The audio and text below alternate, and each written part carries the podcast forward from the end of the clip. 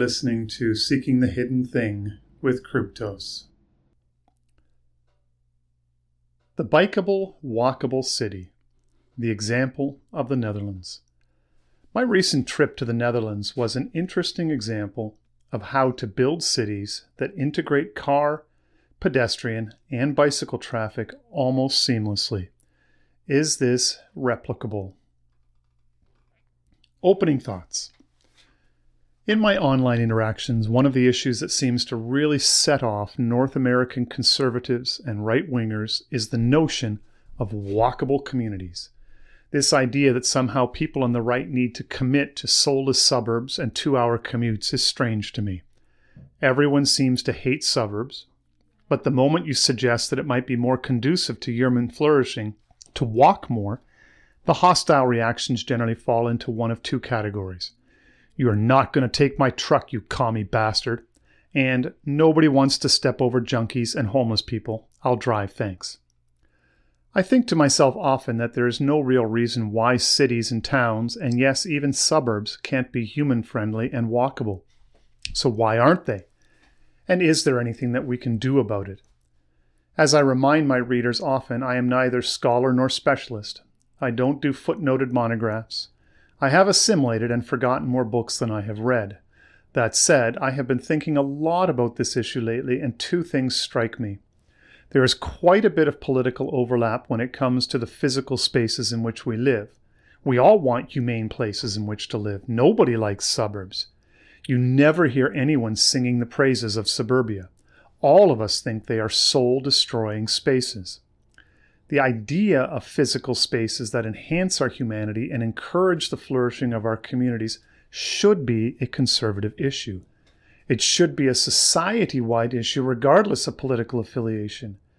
Yet so called conservative leaders seem unwilling to lift a finger to assert any political will and impose upon builders and developers the kinds of standards that would prevent strip malls, huge parking lots with big box realtors, retailers, houses that are all garage at the front, massive inhuman high rises, life sucking multi hour commutes, churches that look like big box retailers, indoor malls, and so much more. Instead, we get bromides about property rights and freedom. We all know that ascendant societies show their emerging cultural and social power through the beauty of their architecture. Meanwhile, we live in a built environment that can only be described as soulless. What does this say about us as a society? So, what are the problems? Let's stick to the low hanging fruit with this piece.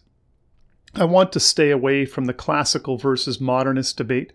My quick answer to that question would be neither.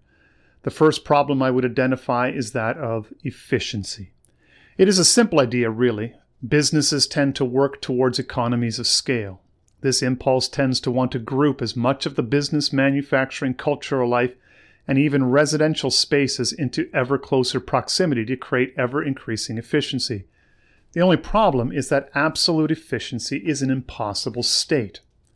As Christopher Alexander painstakingly details in his Notes on the Synthesis of Form, all community design involves trade offs and compromises.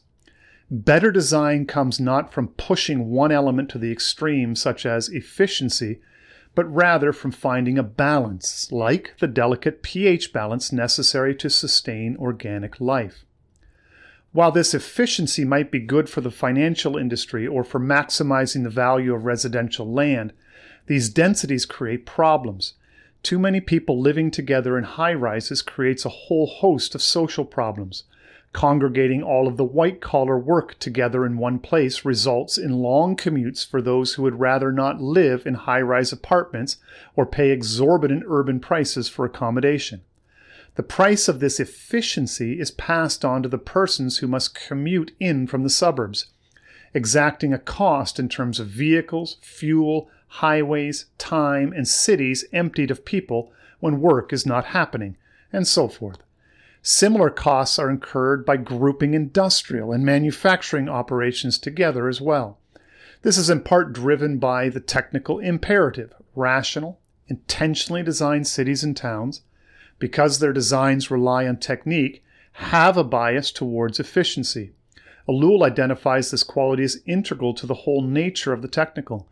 Efficiency will grow to serve the interests of those in control of the design and build process, as well as those who stand to make money from the plans, developers, and businesses. In response, moving away from an economies of scale model would mean creating intentional inefficiencies in the system for the benefit of the people who live and work in these spaces. Why the suburbs? Wouldn't suburbs, one might argue, represent just the sort of inefficiencies I have been talking about? They are certainly inefficient, but for many of the wrong reasons. In some sense, they are the most efficient way to give everyone their own little plot of land. At the same time, they are designed around easy automobile travel and parking. What is the rationale for suburbs? To me, it seems that there are two main underlying cultural drivers for suburban sprawl. The first is an older impulse going back to some of the attraction of the colonies in the first place.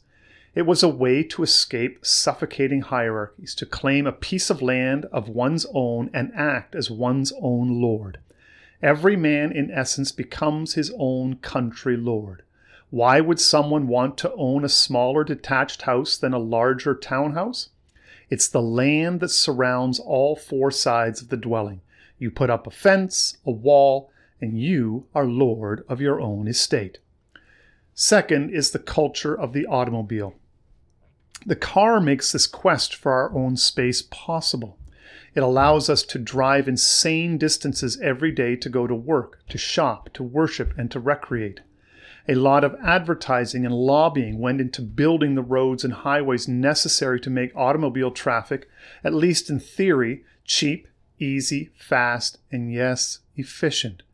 But we know that building around the car places great pressure on other aspects of life, such as walking, or even the way that houses are designed all garage and no front windows on tiny postage stamp size lots.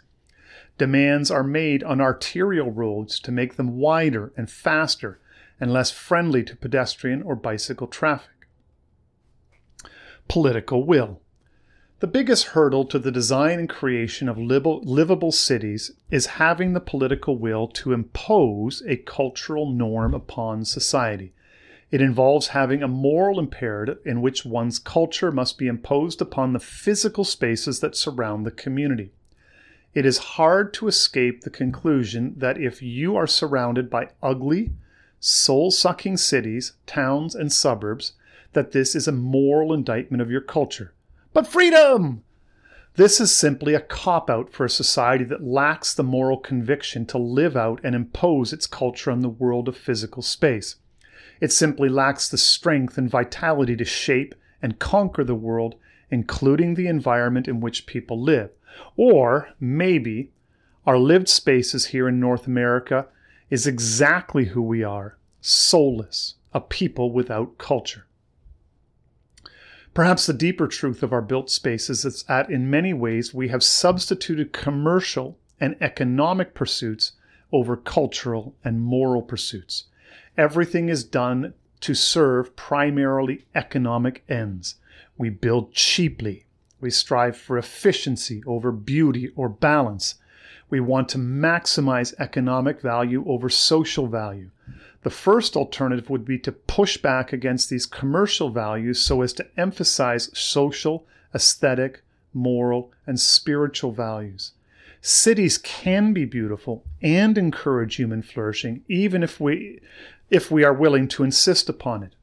The question we ask here is Is there enough living culture in North America to impose a coherent cultural aesthetic upon society and to say, in and through the buildings built, in the way our streets are designed that this is who we are. Or perhaps North Americans are soulless suburbanites who deserve the built environments in which they are surrounded. Is this the content of North American culture? Density, hubs, and constraints. Let's assume that we want to make a change and begin to shape our lived space in different ways. What can we do? It might seem counterintuitive, but bringing back the human into our lived spaces will mean greater density, but not high density. Again, it is about balance. It might mean the use of more row housing, built close to the street with designs that encourage interaction with the street space. It will also mean using dispersed hubs. Even in larger cities, there will be a nexus of shopping, office, places of worship, schools, parks, restaurants, and yes, even in industry within walking distance of your house. Or at the very least, say 90 plus percent of all your day to day needs can be met within a five minute drive from your residence. Each hub services about 5 to 10,000 people. In a city of 300,000, say, it might mean you have 30 hubs of various sizes. The biggest challenge that I see in the North American context to this is not so much in the design, but rather the imposition of constraints that are not physically there. We spread out because we can. Again, we bias a libertine approach to property ownership and property rights ahead of the overall spiritual well being of the people. The automobile is the means by which we throw off the more human limits of physical space. We spread as far and as fast as we could in the name of freedom, using the automobile as the tool of our emancipation. This gave us the impression that we could build without limits. Once freed from the idea of limits, we spread out and we shot upwards, and we also crammed ourselves together thoughtlessly. When we honor the idea of constraints, of limits, we are forced to ask questions centered around the compromises that these limits impose upon us.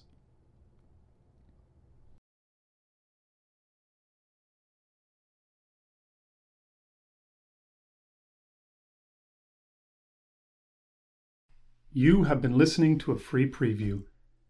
To listen to the remainder of this episode and gain access to the full archive of Seeking the Hidden Thing audio and written materials, head over to the main page at seekingthehiddenthing.com and subscribe. Your support is greatly appreciated.